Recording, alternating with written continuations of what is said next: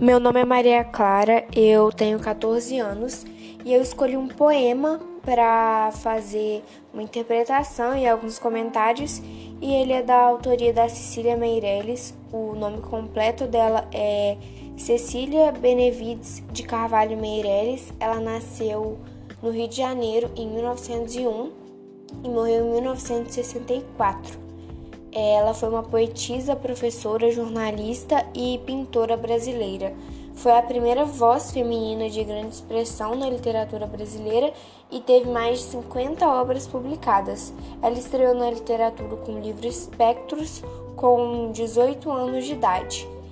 E embora mais conhecida como poetisa, ela também deixou contribuições no domínio do conto, da crônica, da literatura infantil e do folclore. É, agora eu vou declamar o poema, ele se chama Ou Isto ou Aquilo. Ou se tem chuva e não se tem sol, ou se tem sol e não se tem chuva. Ou se calça a luva e não se põe um anel, ou se põe um anel e não se calça a luva. Quem sobe nos ares não fica no chão. Quem fica no chão não sobe nos ares. É uma grande pena que não se possa estar ao mesmo tempo nos dois lugares. Ou guardo o dinheiro e não compro o doce, ou compro o doce e gasto o dinheiro. Ou isto ou aquilo, ou isto ou aquilo, e vivo escolhendo o dia inteiro. Não sei se brinco, não sei se estudo, se saio correndo ou fico tranquilo. Mas não consegui entender ainda qual é melhor, se é isto ou aquilo. É, esse poema é voltado para o público infantil e vale lembrar que a Cecília foi professora de escola, por isso ela esteve sempre bastante familiarizada com o universo das crianças. A ideia central desse poema é que a nossa vida é feita de escolhas o tempo inteiro. É, nos versos do poema, a gente encontra a questão da dúvida, da incerteza, e a gente vê que o eu lírico se identifica com a condição indecisa da criança. É, esse poema ele também ensina o imperativo da escolha, que escolher é sempre perder. Ter algo significa necessariamente não poder ter outra coisa. E eu achei que a Cecília conseguiu é, mostrar a ideia dela de forma bem lúdica e de fácil entendimento, com exemplos cotidianos, práticos e bem ilustrativos. E esse poema ele serve para ensinar uma lição muito essencial que para a vida, né? Que infelizmente muitas vezes é necessário sacrificar uma coisa em nome de outra.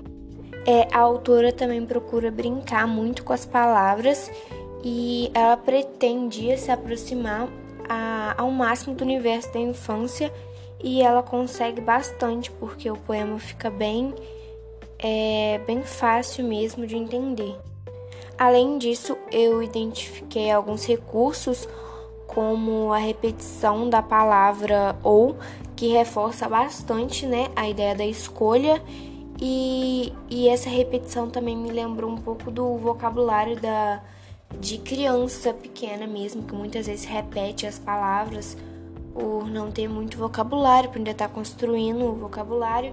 Então me lembrou muito isso também, que quem lê se identifica, né, como criança, como o vocabulário da criança mesmo.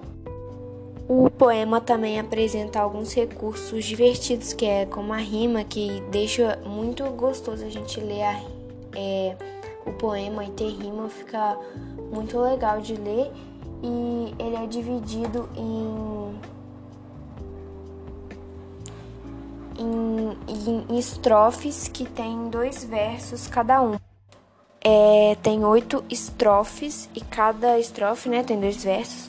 E isso também é, deixa o poema mais como, como quando a gente lê a gente escuta como se fosse uma musiquinha. Acho que isso deixa o poema bem interessante também esse poema é muito importante e ele chega a dar nome a um livro que reúne outros 57 poemas da autora e ele foi lançado em 1964 e em um livro, né? E o contexto histórico desse ano de 1964 foi quando começou a ditadura que, em, que foi quando houve um golpe militar que encerrou o governo do presidente, que foi democraticamente eleito, o João Goulart, que também era conhecido como Jango, e começou a ditadura no Brasil. E essas são algumas informações principais. Obrigada por ter escutado até aqui. Eu espero que tenham gostado. E é isso. Tchau.